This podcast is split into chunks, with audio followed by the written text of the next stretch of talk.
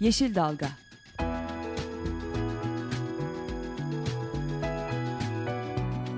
Çevre mücadeleleri üzerine.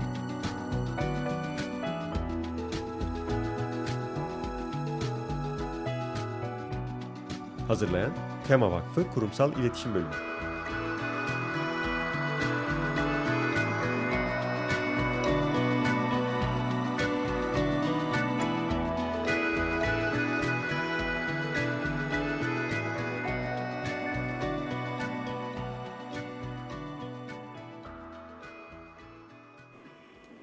Merhabalar, bir Yeşil Dalga programında daha sizlerle beraberiz. Ben Gökşen Şahin. Ben Esra Yazıcı Gökmen. E, bu haftaki konumuz dün değil, önceki gün Kıbrıs'ta meydana gelen e, petrol sızıntısı ve bunun deniz ekosistemini nasıl etkileyeceği. Aslında hem çok güncel bir konu olduğu için e, ayrıca iyi kötü haber yapıp arkasından konuyu ele almak yerine doğrudan bizce haftanın en önemli haberlerinden birisi olan bu haberi e, konu yapmayı tercih ettik. E, telefon hattımızda da Sualtı Araştırmaları Derneği'nden Cem Kıraç var. Cem Bey merhaba, hoş geldiniz. Merhabalar. E, merhabalar, e, hoş bulduk. E, sizinle bir kısaca bu e, yani benzer felaketler daha önce de yaşandı. En büyüğü ve en yakın hatırladığımız e, BP'nin e, Meksika körfezindeki kazasıydı. Ve bununla beraber denize e, yayılan petroldü. Şimdi bunun daha küçük boyutta ama yine e, deniz ekosistemi için sorunlu ve vahim olan e, bir durumunu da Kıbrıs'ta yaşıyoruz. Kuzey Kıbrıs Türk Cumhuriyeti'nde e, bir denize petrol sızıntısı gerçekleşti ve bununla beraber Kalecik sahili e, bir çeşit katrana bulandı. Öncelikle bu hani e, nedir durum ve bunun yani petrol sızıntılarının deniz ekosistemlerine etkileri nelerdir diye bir e, size sormak istiyoruz. Evet. Ee, öncelikle e, bu bahsetmiş olduğunuz BP'nin e, Meksika körfezindeki büyük petrol e, kazası zaten e, çok e, acı bir şekilde e, maalesef e, petrol kirliliğinin ne kadar e, doğal sisteme, ekosisteme zararlı e, olabileceğini gösterdi. Bütün dünya yakından gördü. E, küçük ölçekli olanlar gözden kaçıyor.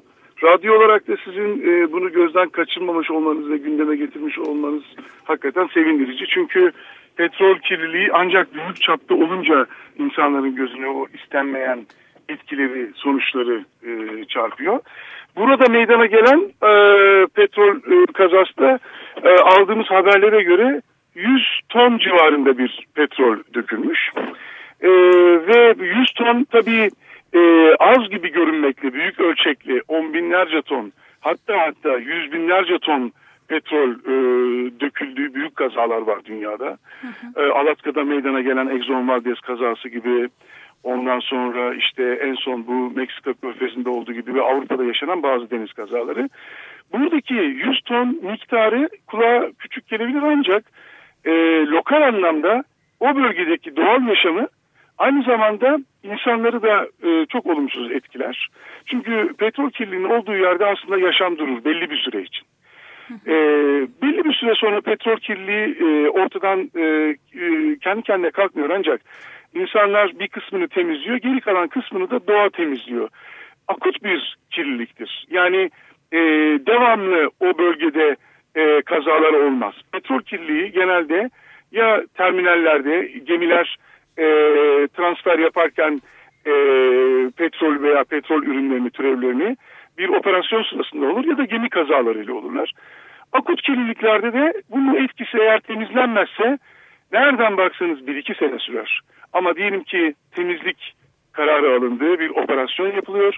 O zaman da 3 ay, 4 ay kadar e, sürdüğünü farz edelim bu temizliğin. Hı hı. İşte o 3 ay, 4 ay döneminde balıklar, kuşlar, alkler yani yosunlar, Posidonya deniz çayırları, velhasıl bütün deniz çevresi, deniz memelileri de dahil bunun içinde Akdeniz fokunu ve susamuru gibi deniz memelilerini dahil edersek eğer, o bölgede e, o dönem içinde hayat durur diyebiliriz yani.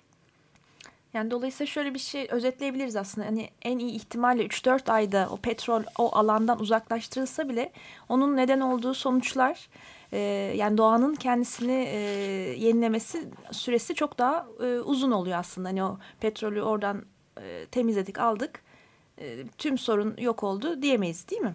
Diyemeyiz diyemeyiz. Bir de, çünkü disperse olması diye bir kavram vardır, bir e, fenomen vardır petrol kirliliğinde.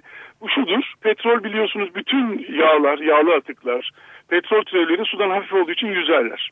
Denize döküldükleri zaman hemen denizin dibine batmazlar ama dalga ve rüzgar hareketleriyle bunlar topaklanırlar.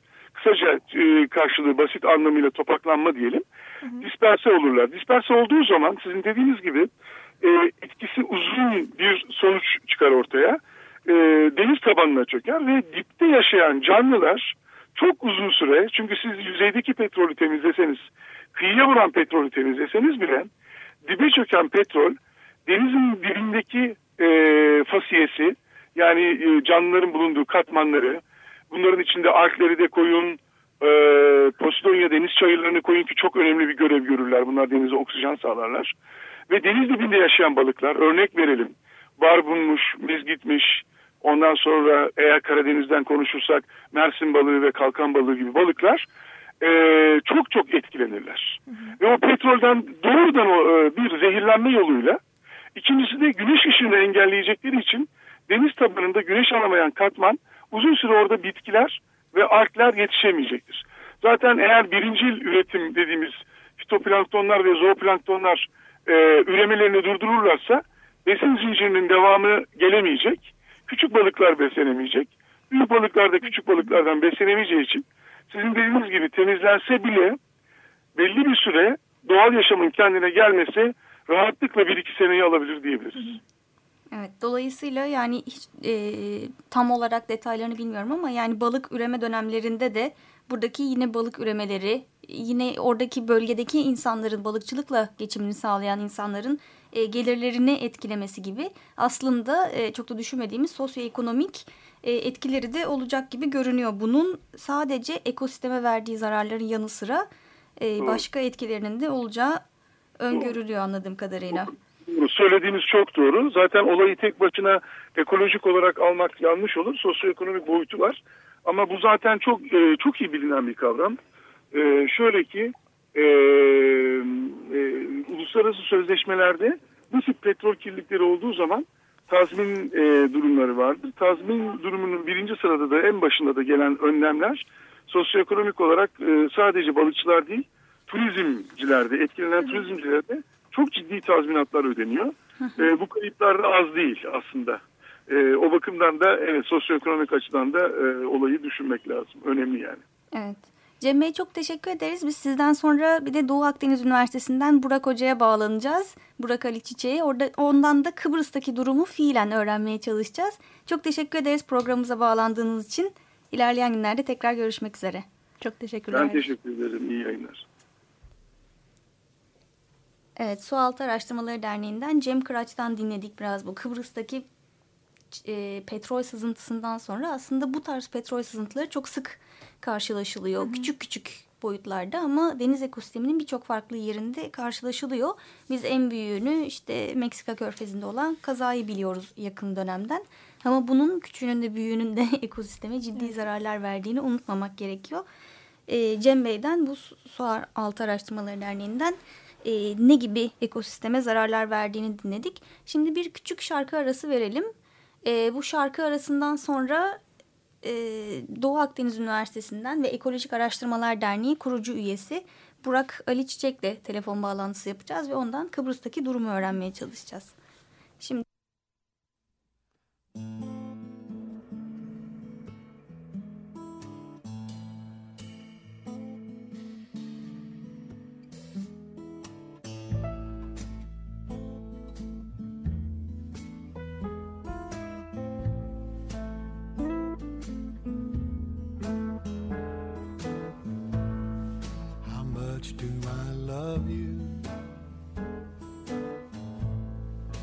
tell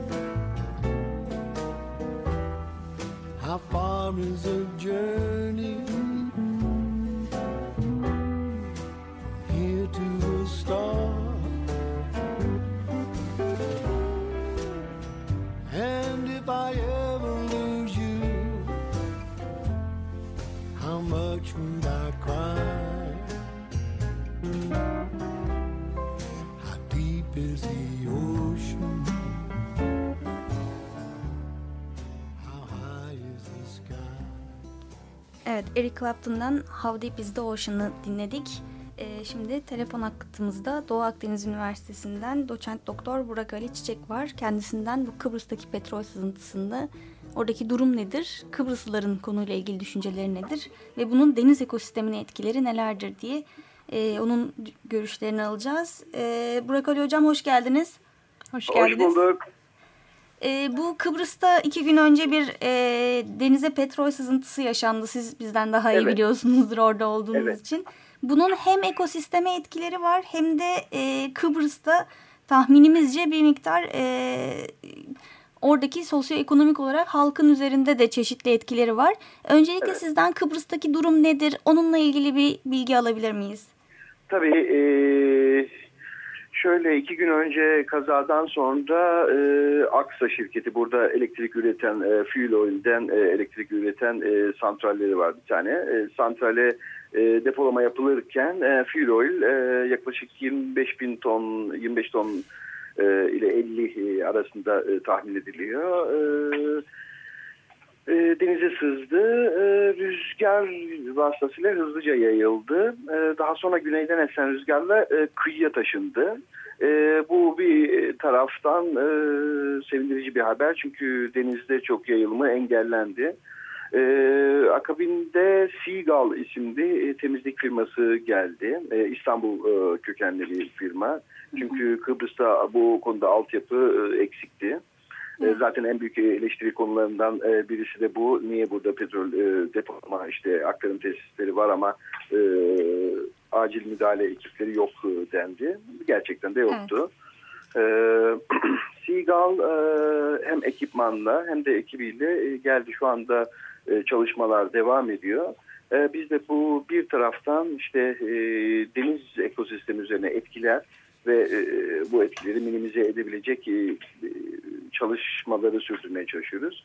Şu anda da bir e, balık çiftliği var. E, balık çiftliğinde toplantıdayız. Buradaki balıkların ne kadar etkilenmiş olabileceğini e, ve e, yapılması gerekenleri e, düşünüyoruz. E, balık çiftliği e, ve etrafındaki işte bu bölgedeki balıklar, e, doğal ekosistem, balıklar yani yüzen e, kısım e, şu anda e, çok etkilen yani hani e, felaket boyutunda etkilenme e, yok. Yalnız kıyıya yapışan e, fuel oil var. Kıyıdaki e, canlılar e, dün bunları şey yaptık. Kıyıya yakın e, kayalıklara yakın e, yaşayan canlı grupları olumsuz etkilendi. E, şimdi onların temizlenmesi lazım. E, e, bir taraftan e, denizde işte bu özellikle kafeslerin olduğu yerde deniz kuşları vardı. E, dün deniz kuşlarını e, temizlemek üzere bir operasyon yapmaya çalıştık ama başaramadık hava e, şeyi muhalefeti yüzünden. Şimdi e, buna e, tekrar e, başlayacağız. E, denizden gidip işte özellikle kuşları e, yakalayıp e, şey temizleme e, davranışına gireceğiz. Ee, başka ne diyebilirim? Burası deniz kaplumbağaları için önemli bir, bir bölge.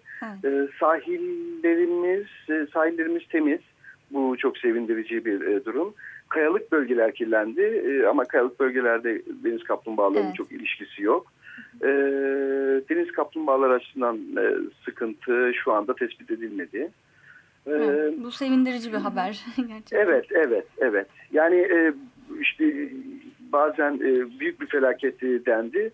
Çok büyük bir felaket değil. Hani açık konuşmak gerekirse dünyada bunun çok daha büyük örnekleri var. Ama tabii e, sonuçta bir e, sızıntı. E, bu tip olaylara e, aktarım tesislerinde yanlarında çok rastlanıyor. İskenderun'da e, şu anda e, mesela Seagull e, buraya gelen şirketin açıklaması Türkiye'de dört noktada oldu şu anda. E, her gün, Aynı e, esnada. ote- evet evet aynı esnada. Her gün e, gündeme geliyor bunlar. E, çok bazıları e, medyaya yansıyor bazıları yansımıyor. Kıbrıs e, çok şey olduğu için küçük bir yer olduğu için e, ufacık Evet. bir e, olay hemen yansıyor. E, bunda da tabii Kıbrıs halkı e, şey çevreye duyarlıdır. E, ben hani gurur duyuyorum ki halkımla. hemen e, şey yapıldı. E, sosyal medyada da bu paylaşıldı. Bu güzel bir şey. E, Akabinde de önlemler alındı. E, şeyden sorumlu olan e, firma, kazadan sorumlu olan firma e, hemen işte gerekli kişileri, şeyleri, kurumları çağırdı. Onda bir sıkıntı yok. Yalnız tabii e, ada hazırlıksız yakalandı. Yani en büyük e, sıkıntımız o. Keşke önceden e, risk esas, işte riskler değerlendirilseydi, planlarımız olsaydı. Bunun için çok uğraştık. Bir yıldır uğraşıyorduk. E, fakat hep başka gündemde başka sorunlar vardı. Pek dikkate alınmadık. E, ama e, bugün e, şimdi işte bununla karşı karşıyayız. Bizim şeyimiz e, hani e, pozitif bakmak istersek e, şeyi söyleyebilirim. Yani bu bir kaza, bir musibet, e, bir nasihattan iyidir şeklinde. Şu andan sonra hızlıca e, bu e, planların yapılması gerekiyor. Buraya mutlaka e, kalıcı e, e, bir şirket ya da devletin olabilir. E, hani alt, yapısını çok önemli değil. Mutlaka acil müdahale e, ekiplerinin kurulması, e, yerleştirilmesi gerekiyor. Bunları öğrendik. Ee, çalışmalara devam ediyoruz. Evet, bu çok önemli. Bu arada yani bizim de ilk defa duyduğumuz bir bilgiden bahsettiniz. Herhangi bir günde ortalama dört tane böyle kaza meydana evet, geliyor evet, evet. E, Türkiye'de diye. Bu Evet. bizim de ilk defa duyduğumuz bir bilgi. o yüzden biraz şaşırtıcı. Şimdi bakarsak aslında yani e, deniz Türkiye'nin etrafındaki deniz ekosistemi çok açık deniz olmadığı için görece biraz daha e, kapalı bir yapıya sahip. Yani Karadeniz, Evet. Akdeniz'in Evet. e, yanlarının kapalı olması gibi. Dolayısıyla bu tarz kazaların özellikle bu bölgede yani Türkiye'nin çevresindeki denizlerde nasıl ekosistem ekosisteme nasıl zararlar verdiği ile ilgili hani e, bu küçük bir kaza oradaki kuşları temizleme ile ilgili çalışıyoruz dediniz ama buna benzer kazalar çok sık gerçekleşiyorsa Doğru. e, bu ekosisteme Doğru. genelde nasıl bir zarar veriyor? Size bir şey söyleyeyim. Ee, sizin yaklaşımınız kesinlikle doğru. Yani küçük küçük e, ortaya çıkan kazalar. Ee, hani e, Türkiye, e, Kıbrıs e, aramızda çok fark yok. E, uygulama anlamında, müdahale anlamında. Türkiye bizden biraz daha iyi durumda ama Türkiye'nin genelini de çok iyi biliyorum. Ben yıllarca Türkiye'de çalıştım 20 yıl. Ee, e, denizlerimize ve deniz ekosistemimize hiç saygımız yok. Yani Türkiye'de e, hiç saygımız yok. E, ben şunu söyleyebilirim. Mesela e, İskenderun Körfezi e, biyolojik çeşitlilik açısından e, en önemli noktalarımızdan biri. Yumurtalık var, e, şey Akyatan, Ayatan ne günlere baktığımızda sadece deniz kaplumbağaları falan da değil. Yani e, balık, e, balıkçılık anlamında, diğer organizmalar anlamında, su kuşları anlamında. Çünkü orada biz e, çok hatırlıyorum. Üç tane proje yaptık e, sulak alanlarla ilgili. E, bu Bunlar e, sadece Türkiye'nin değil, o coğrafyanın e, en değerli varlıkları. E, ama e, yani en kirli diyebileceğimiz tesisler, yani şey e, petrol e, tesisleri bu alanların içinde kurulmuş durumda. O yüzden e, yani hani Türkiye olarak e, denizel ekosisteme saygımız var mı, e, koruyabiliyor muyuz sorusuna ben kesinlikle hayır dedim. Yani öyle bir şey e, yapmıyoruz.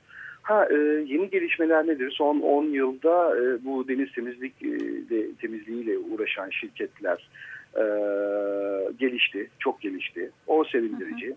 Yönetmelik değiş, yönetmelikler değiştirilmeye çalışılıyor. E, bunlar sevindirici. Ama hala hazırda e, geriye dönük baktığımızda yani bir yaklaşık 40-50 yıllık şeye baktığımızda yatırımları hiçbir zaman hani çevre öncelikli yapmadık. Sürdürülebilirlik kavramı kapsamı içerisinde e, yapmadık. E, doğrudan işte en ucuz maliyet, e, en hızlı e, şekilde yapılabilmesi hep ekonomik e, şeyler ön plandaydı. E, sosyal ve e, ekolojik unsurlar hiçbir zaman dikkate alınmadı. Şimdi geriye dönük e, temizleme çalışmaları, hani düzeltme çalışmaları yapılıyor, yapılmıyor değil. E, ama e, Türkiye'de e, durum nedir dersiniz? Evet. E, Durum nedir ve var. neler yapılması gerekir gibi. Neler yapılması gerekir? Neler yapılması gerekir? Ee, Türkiye için e, konuşuyorum. Ee, birincisi bundan sonra yapılacak e, yatırımların e, kesinlikle eskisi gibi değil. Ee, yani ekonomik değeri ön plana, e, yani ekonomik e, getirisi e, ön plana e, alınarak değil, ekolojik ve sosyal e, yönleriyle de değerlendirilerek e, yapılması gerekiyor. E, burada tabii herhangi bir yatırım mutlaka ekonomik olmak zorunda. Yani şeyi yapmak e, istemiyorum. Yani önce çevre, önce sosyal hayat değil. Ama üçü aynı ayağıdır. Yani sürdürülebilirlik e, kavramı bu üç e, bileşeni bir arada tutar. Hiçbiri birbirinden daha önemli değildir. E, bunu mutlaka e, dikkate almak gerekiyor. E, sorun şu, E, mesela çok hassas bir bölgeniz var. Korumanız lazım. Ama e, işte boru hattınız da oradan geçerse e, minimum maliyetle geçer. İşte soru burada geliyor. Yani siz mutlaka kalkınacaksınız. Mutlaka o boru hattına ihtiyacınız var. Mutlaka petrole ihtiyacınız var. Ama biraz daha maliyeti artırarak en uygun noktadan geçirme e, iyi seçmelisiniz. Türkiye'de bunun hala çok iyi yapıldığını ben tahmin etmiyorum. E, tahmin etmiyorum dememin sebebi ben önüme bir iki tane rapor, bir iki tane proje geliyor ama Türkiye e, dev bir ülke. E, birden fazla yani çok fazla proje var. Chat raporları var mesela eleştirmek gerekirse. E, chat raporları e, yapılıyor. Çok da e, bu konuda çalışan ciddi kuruluşlar var. E, iyi raporlar sunuluyor. Fakat e, e, yani ÇED'in içerisinde sunulan işte bu ekonomik analiz e, fizibiliteye bağlı olarak en ucuz e, yatırım yerine e, B planı, C planları var. Biraz daha maliyetli ama daha çevreci. E, yani genellikle yatırımcı e, bunu yapmak istemiyor. Genellikle diyorum. Eğer uluslararası bir finans sağladıysa bunu yapmak zorunda çünkü e, uluslararası finansı veren şirket sorguluyor. Evet. Ama e, yerel bir e, şeyle güçle yapılıyorsa ve e, yerel bir yaklaşımsa e, işte e, işin sahibinin e, kendi kaynakları kullanılıyorsa e, genelde en ucuz yönteme e, kaçılıyor. Bir de çok önemli bir nokta neler yapılması gerektiğinde yine bu bütçetlerde olsun, değerlendirmelerde olsun, eylem planlarında olsun e, en sonunda mutlaka maddeler vardır. Yani biz de yazıyoruz bunları e, koyuyoruz. İşte e, şu kadar da bir kontrol edilecek. Bu kadar da bir işte chatte yazılan e, kurallara göre yapıldı mı yapılmadı mı denetlenecek. E, bir takım ölçümler yapılacak vesaire. E, tabii ki rapor sunulurken ve onay alınırken e, bunlara herkes okey diyor. Tabii ki yaparız, yaparız, yaparız. E, ondan sonra yapılıyor mu, yapılmıyor mu, takibi var mı, yok mu e, tartışılır. Evet. Yani sıkıntı budur esas. Aslında sürecin evet. belki de en önemli e, kısmı o izleme, değerlendirme olan bölümü e, evet. gerektiği gibi uygulanmıyor. O zaman da hani bütün o e, ön, önlemler, alınan kararlarda e, pek bir yani etkisi olmuyor. Esas e, kritik olan e, bölüm. Bu, bununla ilgili Türkiye'de yaşadığımız en yakın örnekte 3. köprünün güzergahının geçtiğimiz hafta değiştiğini evet, öğrenmemiz yani. Bu işte e, yani şöyle bir belge ortaya çıktı geç, geçen hafta. E, biliyorsunuz 3. köprünün çevre düzeni planlarında e, yok. Yani 3. köprüyle ilgili herhangi bir bilgi yok ve veri. Değil, Aynı evet. zamanda ÇED raporu da yok 3. köprünün. Dolayısıyla projeye öyle başlandı. Ve e, geçtiğimiz hafta bakanlık e, oluruyla projenin Hı-hı. güzergahının değiştiği ama ne kadar ne ölçüde bir güzergah değişikliği olduğunu bilmiyoruz. Projenin güzergahının değiştiği bu yüzden e, 1 bölü 5 binlik ve 1 bölü binlik e, imar planlarının yeniden yapılması gerektiğiyle ilgili e, belediyelere gönderilen bir belge ortaya çıktı. Dolayısıyla sizin dediğiniz gibi yani doğru planlama ve çevresel etkiyi değerlendirmeden başlayıp ve arkasından bakan Hı-hı. Ulaştırma Bakanı bir açıklama yaptı ve e, işte sulak alanlar ve kuş göç yollarına rastladıkları için projenin güzergahını değiştirdiklerini söyledi. Bu tam da aslında bizim söylediğimiz şey ve sizin de söylediğiniz şey. Evet, yani evet. Do doğru planlama ve çevre etki değerlendirme yapılmadan yapılan projelerde e, çok ciddi sorunlarla karşılaşılabiliyor. Bu aynı zamanda projenin ekonomik olmasını da engelliyor. Çünkü maliyetiniz artıyor son dakikada e, giren e, uygulamalarla beraber. E, Burak Ali Hocam biz programın sonuna geldik. Son olarak sizden söylemek istediğiniz bir şey varsa onları alıp programı yavaş yavaş kapatalım. Ee, tabii ki son olarak söylemek istediğim e, çok önemli. Ee, İstanbul'a selamlar olsun herkese, bütün Türkiye'ye. Ee, Kıbrıs denizleri hala e, çok temiz. E, dünyanın en temiz e, suları diye geçer. E, kesinlikle Kıbrıs'ı gelip ziyaret etmekten çekinmesinler. Denizler pislendi vesaire gibi. Sadece 5 kilometrelik bir e, kıyı şeridinde sıkıntı var. Orası da endüstri e, bölgesiydi. E, sahil e, ya da şey yok. E, bu çok önemli e, çünkü e, Kıbrıs e, turizm üzerinden e, kazanan bir ülke. Ee, eğer e, doğamızı korumak istiyorsak biz devamlı turizme yatırım yapmalıyız diye konuşuyoruz. Aynı Evet. zamanda e, ekoturizm öncelikli e, yatırımları hep e, ön plana çıkarıyoruz. E, buna da devam edeceğiz. E, Türkiye'lilerin e, Kıbrıs'a gelmesi, e, doğamızı görmelerini e, çok istiyoruz. E, herkese selamlar olsun. Çok teşekkürler. Sağ olun katıldığınız için. Çok teşekkürler. Teşekkürler. Evet bir Yeşil Dalga programının daha böylece sonuna gelmiş olduk. Programda bu Kıbrıs'taki petrol sızıntısını, onun boyutlarını çeşitli konuklarımızla değerlendirmeye çalıştık.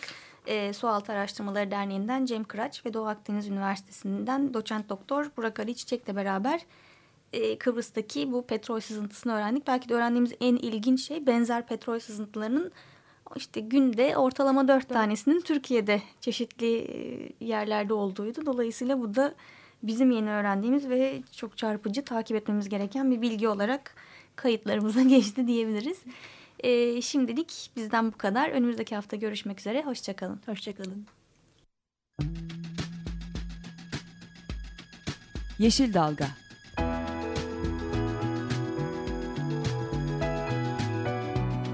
Çevre mücadeleleri üzerine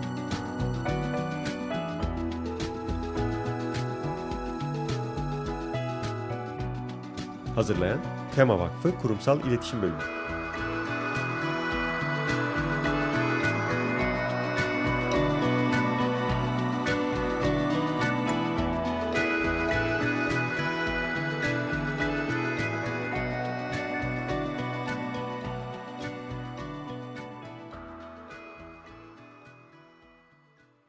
Açık Radyo program destekçisi olun.